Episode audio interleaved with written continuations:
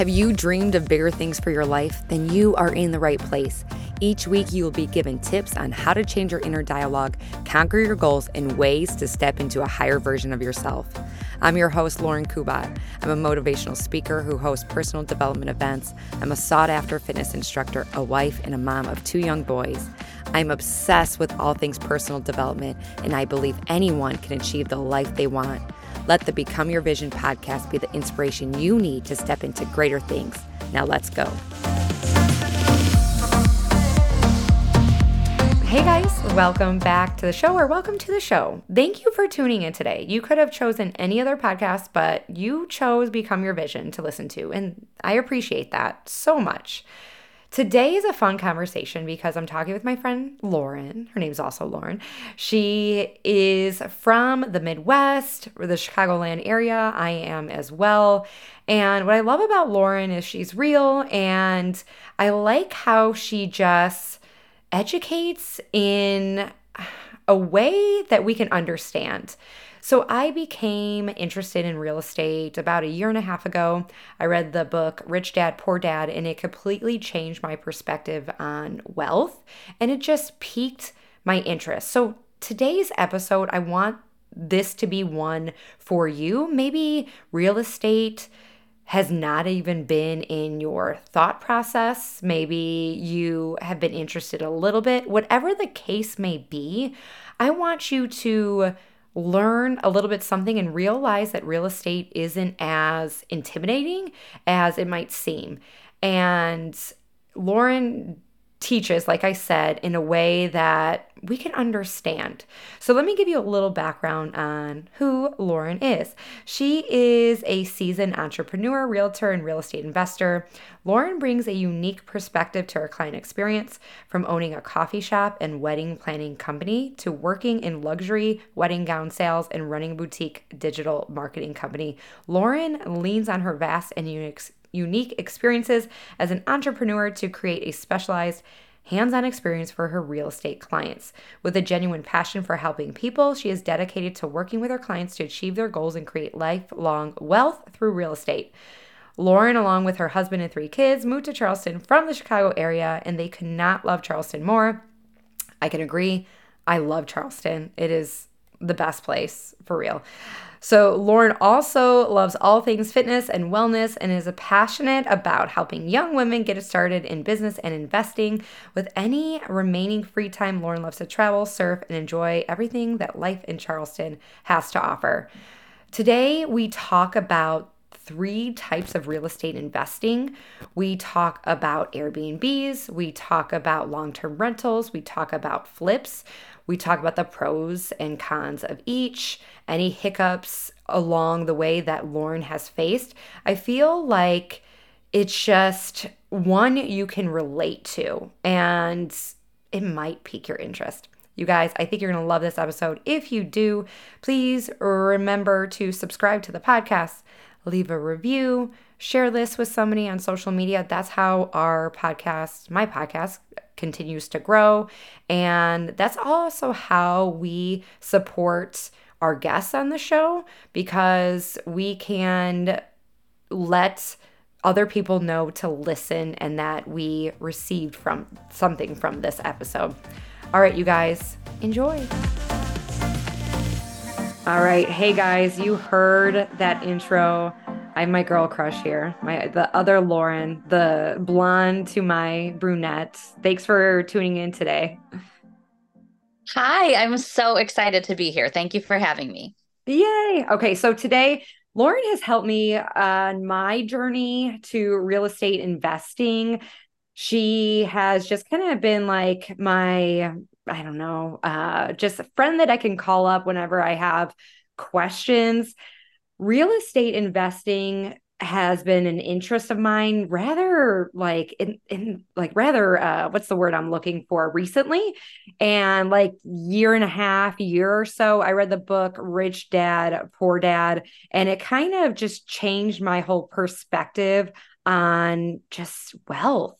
And i thought it would be great to have lauren here today to talk to us about the three types of investing that i think is great for beginners.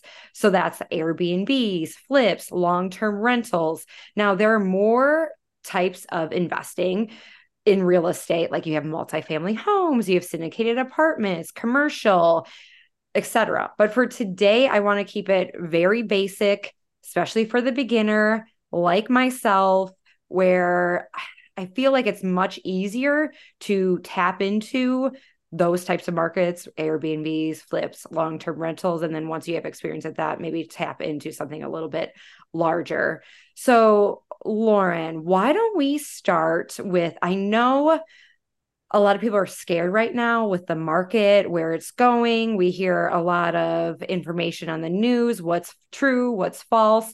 Can you give us some advice of where you think the real estate market is going? Absolutely. I mean, I think first and foremost, what is important to remember is if you look at the history of real estate, it is really one of the safest places that you can put your money if you are able to hold that investment you know for a good bit of time so you know if you're we'll get into this with flipping and stuff like that but um real estate is just a safe place even with your primary residence you know if you make a smart buying decision today that should pay dividends in 5 10 15 20 years now it does vary, you know, market by market, state by state. But um, I think in the long run, really, no matter where you are, it's just a good investment. Um, I personally would much rather put my money in real estate than in the stock market. mm. That's the other thing I was going to say too is I feel like the stock market is so hard to understand. And initially, like real estate investing, if you've never, you know, educated yourself on it, it can be a little bit daunting. But if you take time to just like read one book at a time, listen to different podcasts, I feel like it's much more, I don't know, easier to understand. Now, I think a lot of people are scared too because of what happened back in 2008. But do you have any words mm-hmm. of advice or reassurance of why that is very unlikely to happen again? The biggest reason is just, you know, as everybody knows, we there were major issues with mortgages. Um, basically, unqualified people were able to get mortgages during that time frame, um, and that really blew up the system. So that is not what we see today. Um, there's always going to be an ebb and flow to the economy. You know, it, it's always going to go up and down. If you're willing and able to ride that wave, you will come out on top every single time. Um, a lot of people I know that have built major wealth in real estate, they bought properties or rode the wave of 08 and 09, you know, something that was worth, let's say 220 in 2008 here in our Charleston market, you know, is worth over a million dollars today. So as long as you aren't putting yourself in a position where you're totally maxing, you know, your monthly budget or taking out loans that you shouldn't, you know, as long as you're comfortable, you will come out on top with real estate. And I think, you know, we people thought that we were going to see more of a dip than we really did. I mean, here in Charleston, not only did it not dip, it's just continued to explode. Um, we're back to multiple offers here in the Charleston area. I mean, this is mid February. Every offer I wrote last week was a multiple offer situation. Um, so I think that just shows that people are confident in what is coming and you know they're willing to put their dollars into real estate which is good for everybody it's good mm. for the economy it's good for buyers and it's good for sellers mm. what's that saying uh, the best time to invest was yesterday or something exactly. along those lines yeah so it's I think, so true. Yeah, I, I, forget the rest of that part. Um, or the, the the best time to invest was yesterday. It, just as good as today. The second best time is today. Yeah. yes, yes. I'm like, what was that again? Yeah. Uh, can you kind of give some reassurance too before we dive in into a lot of people might be scared with the interest rates right now and um, just unsure if they can afford a an investment?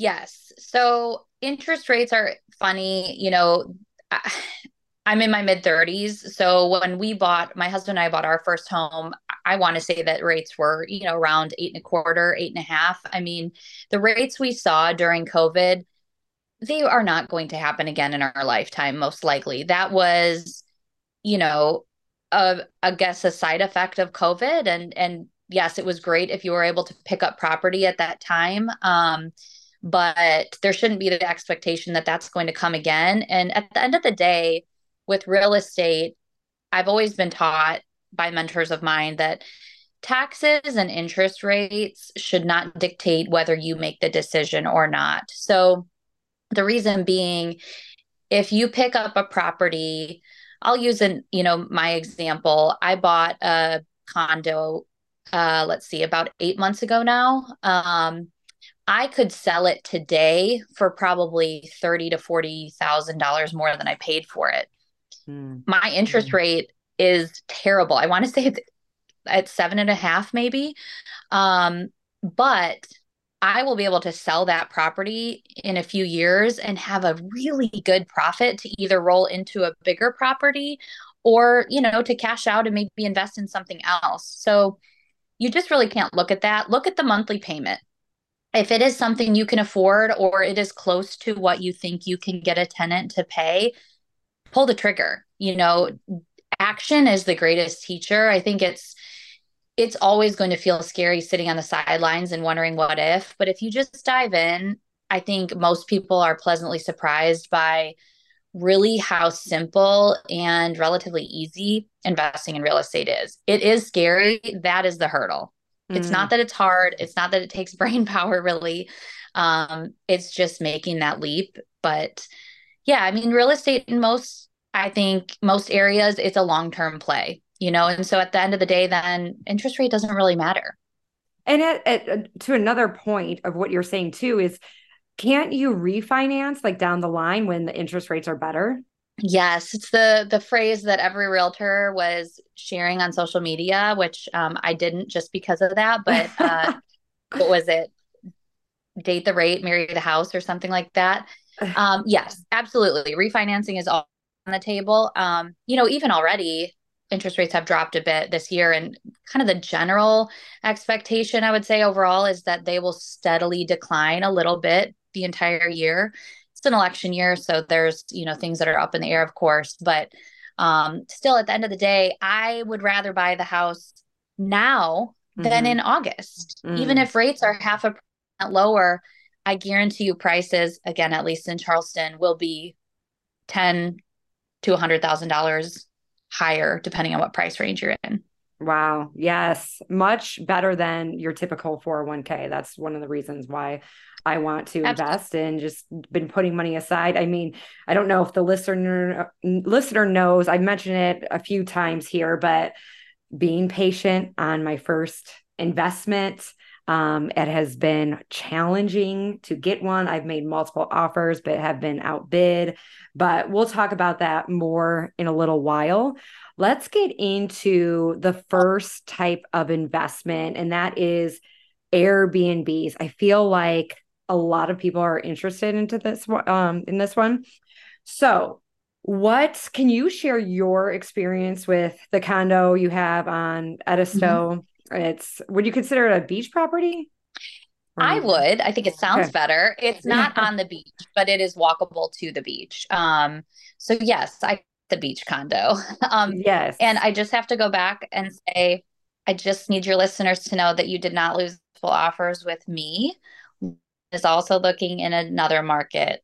Um, yes. That yes. is different there. So I think that's a good point. I just have to, you know, yes. to say that. Yes, but yes, I would more. consider. I would consider our condo a beach condo. I mean, it's it's on Edisto Beach. You know, are traveling there mostly for tourism. Um, so yeah, it's a beach condo. Um, I think Airbnb is a very fun way to get into real estate investing because you know we now have this asset that we can use as a family um, which is a lot of fun. But, you know, it also was a smaller place um, that was not as scary for me to kind of jump into that Airbnb game. This is my first Airbnb. I've invested in real estate in different ways, but had not done that short term rental type of property yet. So we wanted something that was close enough to our home that you know we could easily check on and manage um, but also far enough away that you know it felt like a little bit of a vacation for us if we were to use the property. Totally. Can you talk about what the initial investment looks looked like? Yes. So you know being in the real estate world um, I, I am able to set aside a lot of cash because we are 1099. Um, so I tried to put as much down as possible. I think, if I'm remembering correctly, I put down around 30 to 35%, um, which that is a lot of cash for a lot of people, but you don't have to do that. I mean, I just had it, I wanted to use it, I wanted to get that rate down as low as possible. Um, there are some rules that come into play when you are purchasing investment property with some types of loans, the property has to be a certain distance away from your primary residence. Um, you have to put down a certain amount in order to qualify for a lower rate. I mean, there's there's all sorts of rules, but I, I don't want to get hung up on that.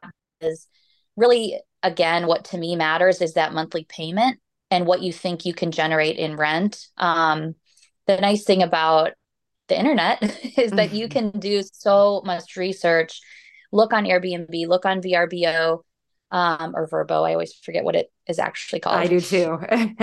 you know, see what places comparable to the type of property you're interested in rent for. Um, you can get really, really close numbers. Um, so I was confident that, you know, after a full year, we would be making a little bit of money we bought it um, in the summer, but the seller actually rented back from us for a few months, which was great because that paid the mortgage the three months he was there. But then we entered the Airbnb game in the fall, which is terrible. Um, but I, I planned to lose money. I knew I would. It doesn't scare me. It's a great learning process. You know, I'm charging less than I probably should just to kind of get my foot in the door and learn what my guests want to see, what they want to have in the house. Um, so we've been on Airbnb, Airbnb, excuse me, and VRBO now for a few months, and I mean we're very close to breaking even already, and that's just a few months into the game. So, you know, I think doing that research ahead of time, knowing the market you want to be in, knowing your price point. I'll be totally honest, I probably could not have afforded or it wa- would not have been the wisest decision to get a beach condo in Charleston. I mean, the prices are triple what they are mm-hmm. on Edisto Beach. So, you know, it, it was a good, I don't want to say safe because there's always risk, but safer mm. way to kind of enter the Airbnb game. Mm. Can you talk about why you chose an Airbnb versus a long term rental? Yes. Um, primarily, the money. Mm-hmm. Yeah. um, it's just, you know, vacation properties, they just tend to generate more income than a long term rental property would if you're talking about buying it today. The hard thing about long term rentals and, and short term rentals, honestly, especially in our Charleston market, is our prices are so high. Um, you know, compared to rent, it's really, really difficult to find something that will cash flow. So, you know, I have clients all the time or friends, family, you know, we want to want to invest in real estate, but they have this ex- expectation that they will be, you know, rolling in thousands of dollars every month. That is just not going to be the case. Now, someone who owned, you know, a house in Mount Pleasant, you know, they bought it in 89, let's say, yes, they are rolling in thousands of dollars a month because they paid $200,000 for a home that rents for, you know, six or $7,000 a month today. So entering that rental game now, it is harder, but I knew that Airbnb being something or short term renting something would be the fastest way to see some cash flow while also being patient and letting the equity build in that property. Um, I don't think long term rentals are a poor idea at all. I I always am looking for one. It is just harder to find something that comes even close to cash flowing. Mm. And I just want to share too, if the listeners like, what what does cash flowing mean? I I think it's pretty obvious, but if you're unaware, maybe you're you're new and you're like, what what does that mean? It's what you net after all your expenses are paid for for the month. Can you talk about the, I guess, pitfalls of getting an Airbnb? Maybe did you have any experience with um, anybody, any renters kind of doing anything to your property where you've had to fix, or some of the barriers that you may have kind of come up against? Absolutely. And I'm glad you brought that up because that is another thing. I mean, you have to have thick skin in any business, I mean, any investment, that you just have to mentally prepare for things to come up because they will. Um, I was out of town last weekend and I got a, a message from our guest who was staying at our condo and she's like, I think your water heater just blew. Mm. Like, oh, fantastic. um, but you know, in the moment, was it stressful? Yes. But you know, I had my contacts in place. We got the handyman out there, replaced it she still gave us a five star review. Um, so I think, you know, any situation that comes up is always how you handle it and how you treat your guest. I think the best advice I've been given as far as short term rentals is truly treating your guests like they are staying in a hotel. You are the concierge, you're the front desk manager, you know, giving them that as close to a luxurious experience as you can. Um, so yes, I mean, it depends on the age of the property you're buying. This, you know, anything on the beach is going to be old for the most part, unless you have five or six million dollars to spend. So be prepared for a pipe blow. Be prepared for, you know, AC to go out in the summer. I mean, th- that will happen just because it's life. First of all, it's home ownership.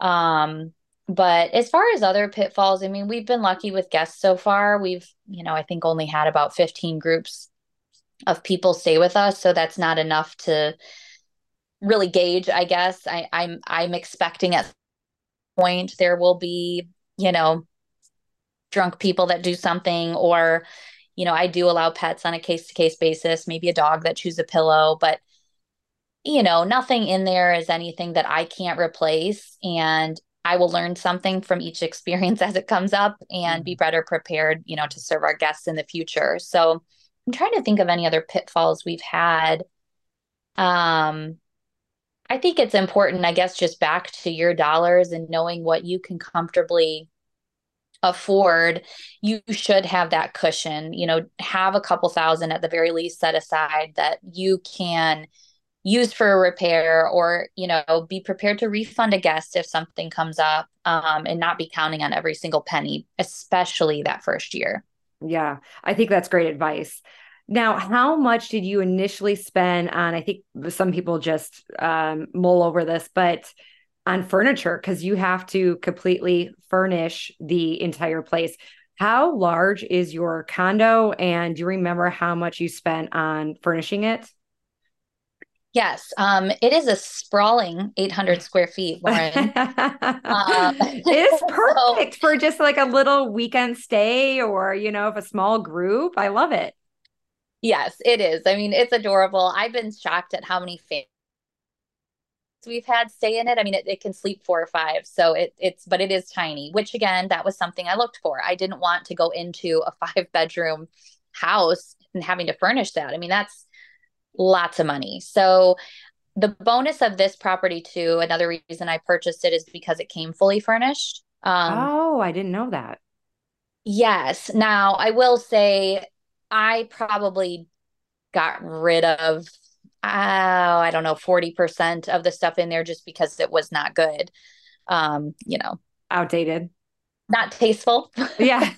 um, everything in that condo has come from Amazon. I found again, thank you, internet, so many amazing websites linked, you know, every single thing you could possibly think of to have in your Airbnb these are the best sheets these are the best um, duvets. These are the best spoons. I just added it all to cart and purchased um, and again keep in mind i did not need a, a true full house. Um, i didn't need beds. I didn't need couches. Some of that big stuff that does add up. I didn't need a kitchen table. But i want to say i spent i think it was around $4000 um, which really is pennies in the grand scheme of you know mm-hmm. purchasing a beach rental um, and that covered new tvs for every bedroom which it really is key in a rental especially an airbnb short-term rental type of property again just kind of comparing it to a hotel room what are people expecting when they're coming for a vacation. Think about yourself. You know, when you show up to your place that you've rented, what do you want to be there? So that's how we kind of approached it. Um, you know, really nice shampoo and conditioner in the shower, reef of toilet paper and Keurig cups. And I mean, just all those things that kind of added up, new bedding on every bed. Um, we spent a good bit on decor and, you know, we did, we'll get into this, I guess, too, but we repainted. We had to do some work in there before it was rentable. Um, but yeah, I mean, I think we spent about $4,000 on furnishings, glassware, bowls, you know, that kind of stuff. That's not terrible. And that's something you can write off too. So, exactly.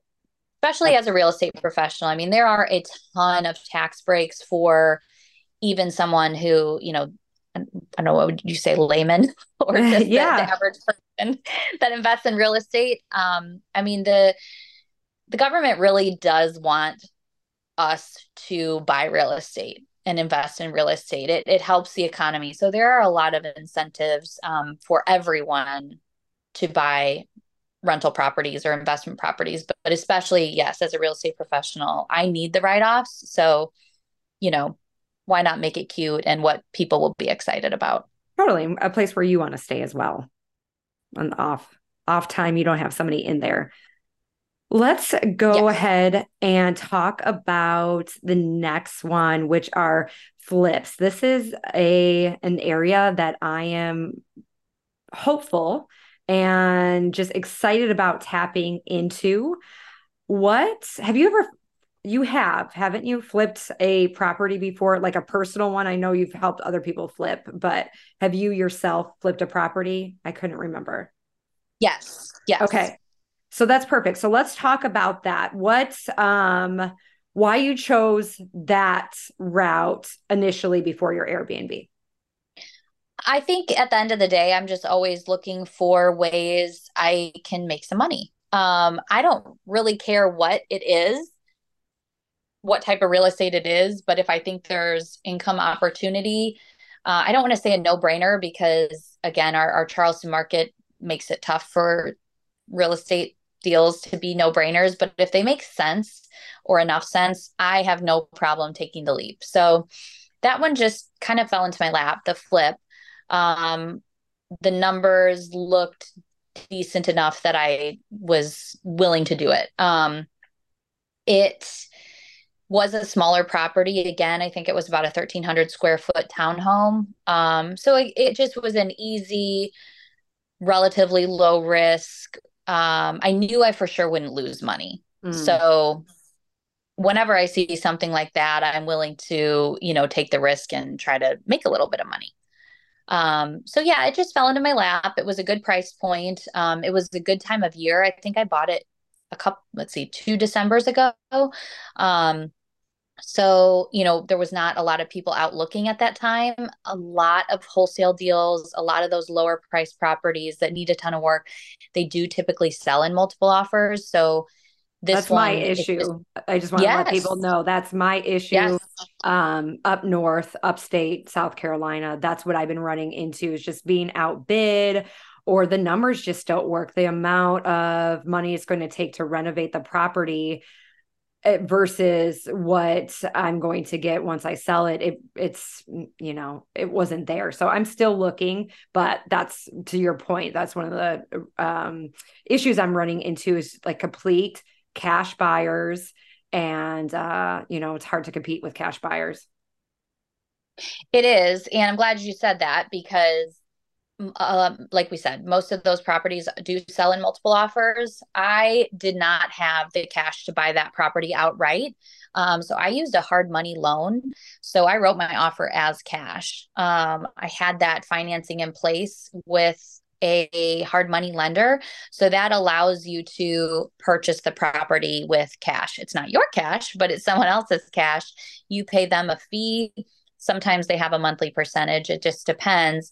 But typically, with the way those um, types of loans work, is you pay that hard money lender back once the property is renovated and you sell it. So that's what I did. It took me about, um, gosh, I don't even remember. a couple months to get the property ready. I want to say, um, I don't know, between four and six months. And at the time of getting it fully renovated and selling it, you know, at closing, that's when a part of my proceeds went back to that hard money lender plus their fee and paid them back. So that's the only part of the process, I guess, that was a bit risky or that could be a bit risky. You know, if you don't get the money you think you're going to get when you sell, or let's say your renovations, you went way over budget, or there was some horrible unexpected issue, you know, you just have to remember that lender has to be paid at closing. Um, that's number one. Anything left is for you. Mm, yeah. Do you remember what your initial investment was with that one? Yes. Um, so just for context, I think the townhome total was 135,000. So cheap, cheap, cheap. Um, I believe that I put 30,000 down, um, which in hindsight, I should not have done. That was way too much. I'm not sure why I did that. Um, typically, the way I've been taught and mentored is put as low down as possible in a, in a flip. Um, why is that? Keep your cash keep your cash for repairs and just kind of keep your cash as as a general rule of thumb. You're not holding this property. You know we know that we're we're renovating it to sell it in a few months. Um so it didn't it would not have changed my fee that i owed the hard money lender by much at all. And it would have just kept cushion for me. I mean, again, in real estate, especially when you start owning a few properties, you never know when something is coming up. I'm lucky that nothing happened and I didn't need 30 grand. Um, but in hindsight, yes, I should have put maybe 10,000 down and just kept my cash, you know, in case I needed it. So is there a minimum that you can put down like a certain percentage? I thought there was 20%. Is that not right? That applies to more of like a conventional loan. Okay, um, if you're buying the house for yourself to live in or whatever. Not necessarily. I mean, you can use it. I purchased our uh, Edisto beach condo with a conventional loan. Okay. Um, and there was a minimum there that we had to meet uh, since it was a, an investment property and not a primary residence. Um, but in this case, the type of loan, it, it, you know, t- to any party, a part of that process, it was a cash deal. Mm, okay. So it was between the lend, the cash lender, and I as what I put down, you know, and they don't care as long as they get their money back. Mm, okay. Um, there's of course a minimum. I mean, I, I don't know many hard money lenders that will give you 100% financing. You know what I mean? Um, because that shows you have no cash, which is risky for them. Yeah, that's not between, you know, the buyer, that's between the hard money lender and the buyer. Okay. Interesting. See, you, you guys, I'm still learning as we're going. I'm just I'm being blown away with the information that, you know, you're teaching me that I I can't believe I forgot or was unaware of. Can you talk about any well, first of all, too, I want to mention you didn't renovate this property. You hired a contractor, right? I have a hard time screwing a light bulb in. So yes, I I did I did the landscaping myself and I ended up with severe poison ivy for like 2 weeks and it ruined a girl's trip to Nashville. So another lesson learned um, a, a mentor to me said if time is money, think about how much time you spent doing the landscaping and then being housebound with poison ivy and not being able to, you know, see clients and stuff. And I was like, that's a really good lesson. So that's why I love real estate. You learn something on every single deal. I learn something every day. Um, so going back to, you know, what you were just saying, don't feel bad that you didn't know that. I mean, that every deal is different every situation is different there's so many more loan programs than people realize there's so many different ways to buy a house so that's what keeps it fun and interesting but no i did none of the work um, aside from you know digging up some weeds and getting poison ivy I, I had a contractor i have a great relationship with a few contractors in town um, you know th- there was one who was available i knew his prices would work um, and we had done a few things together in the past. So yeah, it was all all contractor. So would you do a flip again if the house was right? All day long. Yes. Mm. It's just I mean, I'm always looking and is really, really tough to find. Really mm. to find. Yeah. So if there's any wholesalers listening, call me. and that's another point I forgot to mention too. That's part of the problem I'm running into is just the inventory is very, very low right now. People are seem to be holding the property. Um, I'm in contact with a wholesaler and uh you know, people aren't responding to him, like the owners aren't responding back. You know, he's putting in offers and just getting, you know, no responses. So that's some of the issues I'm seeing as well. I don't know if um, that's fair to say across the board or what you've seen, but yeah. Oh, for sure. Inventory inventory is just tough across the board whether you are looking for an investment property or a primary residence. But i think it's the tough pill to swallow of what prices are at um, which is what makes investing in real estate tricky because it's it's purely a numbers game. I mean there there should be no emotions involved in purchasing investment property but it's tough to make the numbers work. And you're right. I mean when you're trying to enter that game with what prices are now, it's tough because I've been telling some of my investor clients, you really need at least 450, you know, now mm-hmm. to kind of, and there's exceptions to the rule for sure, but that's a good number where you can, you know, find something that is a gut job, but the numbers will work for you to maybe sell it for 800. Mm, so yeah, it's, it's just tough. I mean, it's tough to get in in the under two hundred thousand dollar price range. Yeah, yeah, that's totally what I'm facing as well. 2024 is here, and maybe you're feeling a little ugh after the holidays. Maybe you're like, flow, going to the bathroom hasn't been that great. Are you consuming enough fiber? Fiber makes your gut feel so much better because it helps you go to the bathroom. And maybe you're going to the bathroom, but fiber helps you stay full. You guys, if you don't know this, I'm the creator of Moosely cereal. I have two different types. I've created a gut healthy blend, and I've also created a high protein blend, chocolate protein crunch. They are so delicious. All you have to do is add your favorite milk, eat them as cereal. You can warm it up and eat it as oatmeal or put it in your fridge and have it as overnight oats. You can add it to your yogurt. You can make little protein balls. I've created a product that is super easy and obviously I'm biased, but it tastes delicious. And I've heard others tell me too, it is so freaking good. So to get your Moosely, like moose, comes from the word muesli that I've mispronounced for so long. So I created my own brand on how I pronounce muesli, which is Moosely. All you have to do is go to www.mymoosely, M-O-O-S-E-L-Y, dot com to get yours. Love you, mean it. Okay, last but not least, let's talk about long term rentals. What's your opinion on this? Um, have you had any experience with this? What does our initial investment look like? Let's get right into this one. Yeah, so long term rentals are another great option. I do not have any, and I have not actually had any only because for what our market is right now, flipping property and short term rentals has just been more of the play that made sense for me.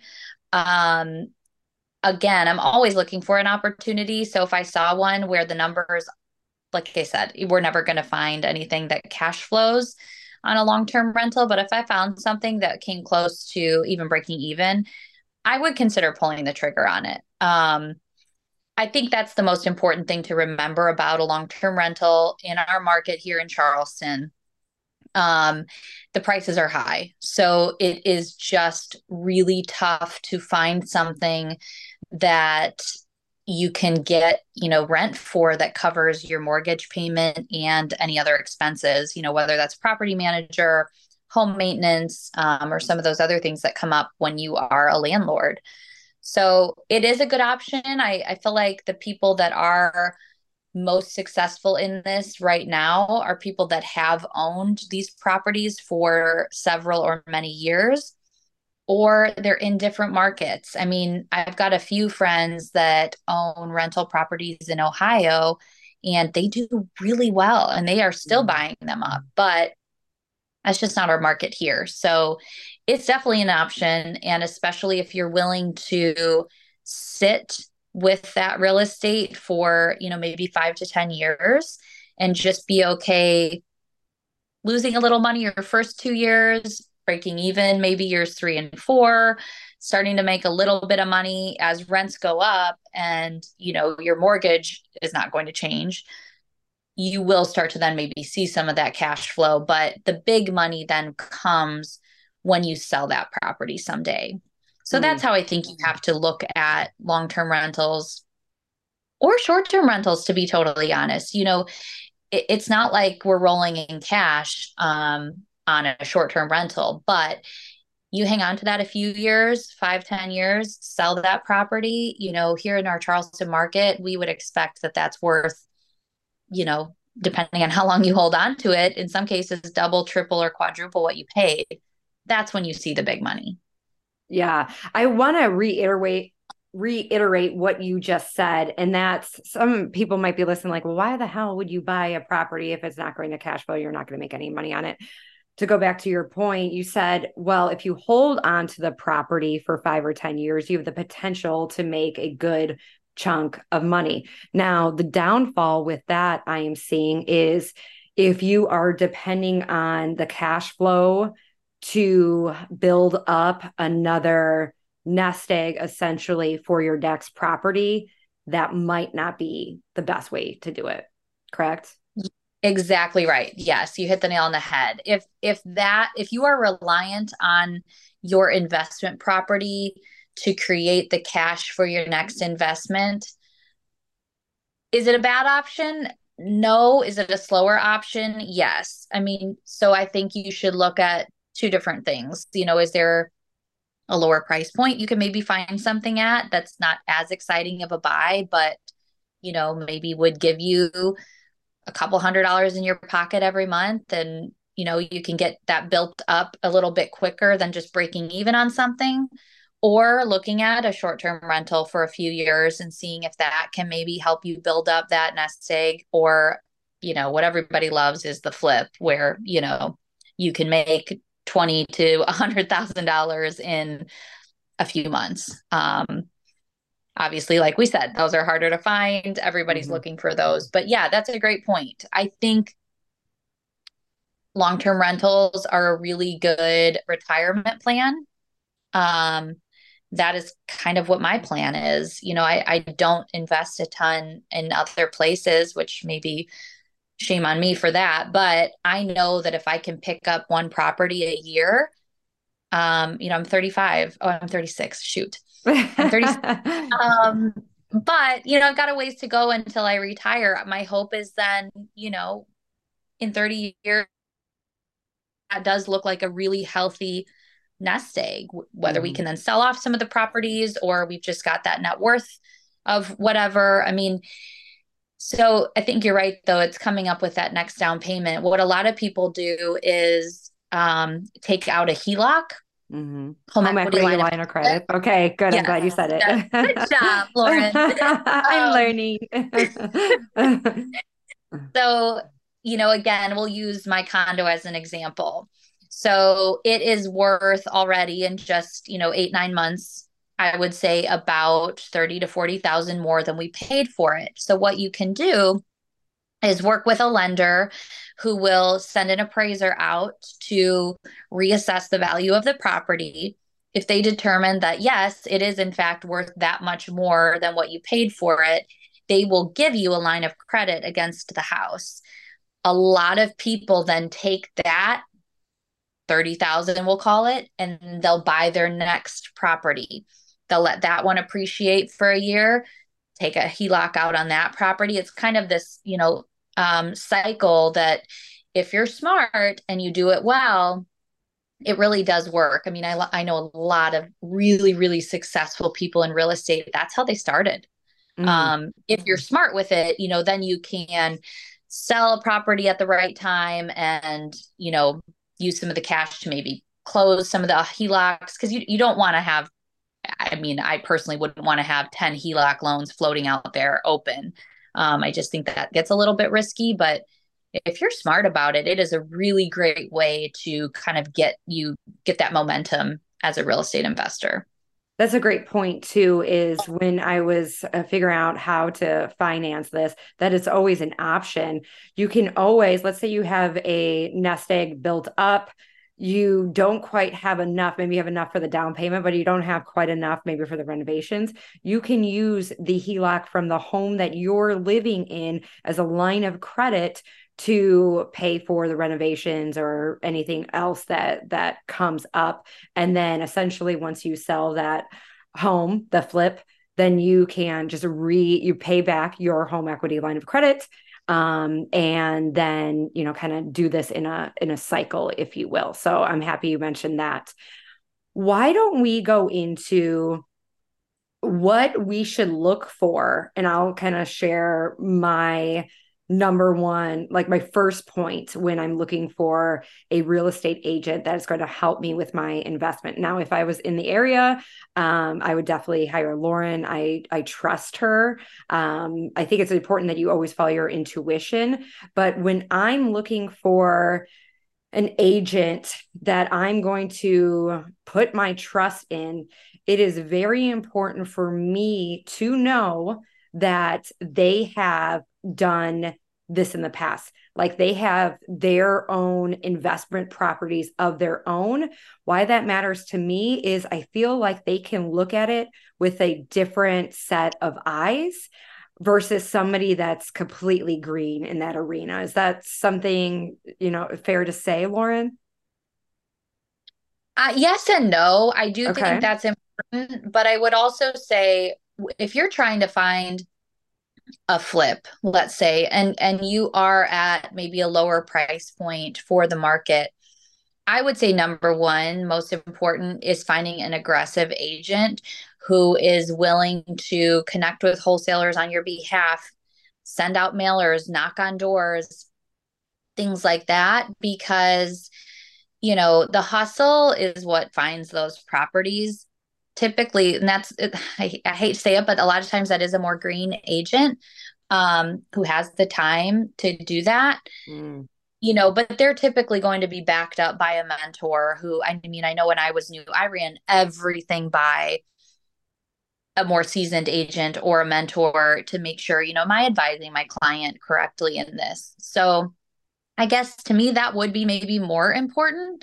Um, but at the end of the day, I mean, I always tell my clients, I want you to like me as much after closing as you do before. It's easy to get the deal done and close the sale. But if it's not in your client's best interest, if they have not helped you think through the numbers and here's what taxes look like and here's potential implications, here's why this neighborhood might be, you know, a deal breaker for some potential buyers and just think through the also the negative situations because everybody can make it look shiny and positive and happy. Um, you know, I think realtors get a bad rep because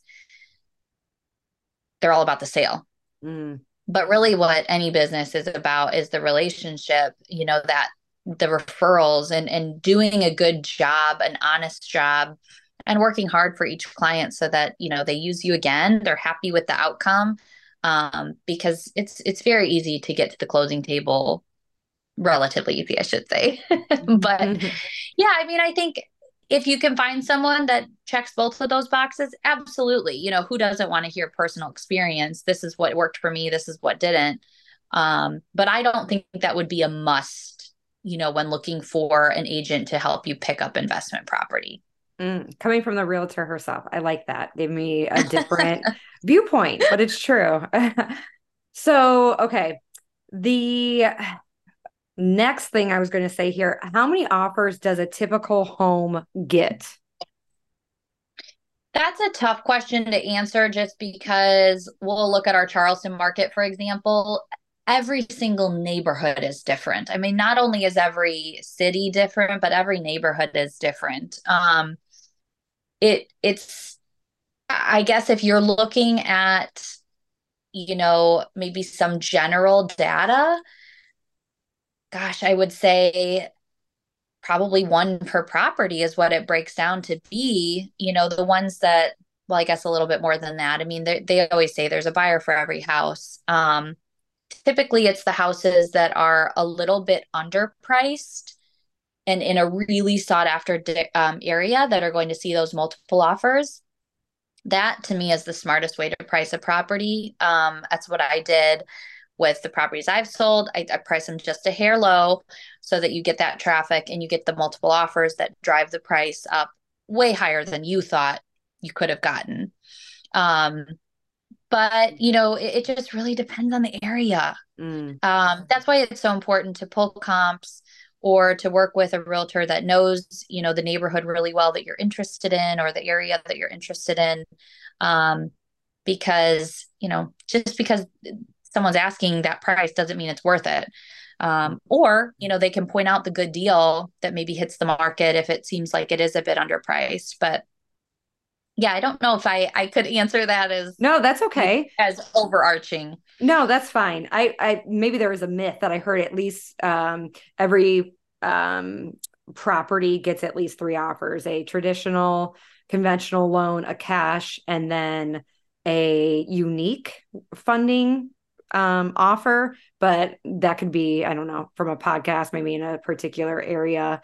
Um, but I didn't know if you heard anything about that before. No, I mean, certainly not in a more residential area. That I could see maybe applying in a really high traffic multiple offer situation. Um, Well, my flip, for instance, you know, I had one cash offer, two cash offers, um, a couple FHA offers. Most were conventional loan offers. Um, I didn't have any creative financing, but no, I mean, if every house got that, that'd be great because then you had three offers to choose from, which would make every off every house a multiple offer scenario, and that that's just not reality. Okay, good to know. Okay, I hate to do this, but we're coming up on an hour, so I think we have to kind of just finalize it right here. But where can people find you? Shout out your Instagram, your website. Um, if they want to hire you, where is the best way to find you? Um, first of all, I can't believe it's been an hour. That was so fun chatting with you. But yes. I am on Instagram primarily, Lauren E. Delamater. Um, unfortunately, my last name is a little bit hard to spell, but it's very phonetic. Um, my website is laurendelamaterrealestate.com. And from there, you can find any other channels that I'm on. But yes, I mean, I would love to connect. I love everything about real estate. I love answering questions. So if you're in a different market, if you're a realtor in a different market, um, don't feel like you can't reach out and connect. I, I love it. So would love to hear from you guys and you can invest in other states. So even if you're Absolutely. somewhere else, thank you so much for chatting with me today and kind of just educating us all on the different types of, you know, real estate investing. Thank you so much for having me. This was truly a fun middle of the week boost for me. So I appreciate it. Of course. And you guys, if you love this episode, one of the best ways to show your love is to screenshot it, share it to your social media, send it to a friend, tag us if you do share us on social, if you share this on social media, so we know that you're listening. It would mean so much to us. If you can leave a review for the podcast, that would even be even greater. It is Valentine's Day today. So that's a great way to show your love for us by leaving a review. You guys, thanks for tuning in. This was something different. I've talked about real estate maybe once on this episode before. And I think it's just a great way to become a better version of yourself if you're looking to just enhance your finances. So, thank you for tuning in. And remember, you've got this.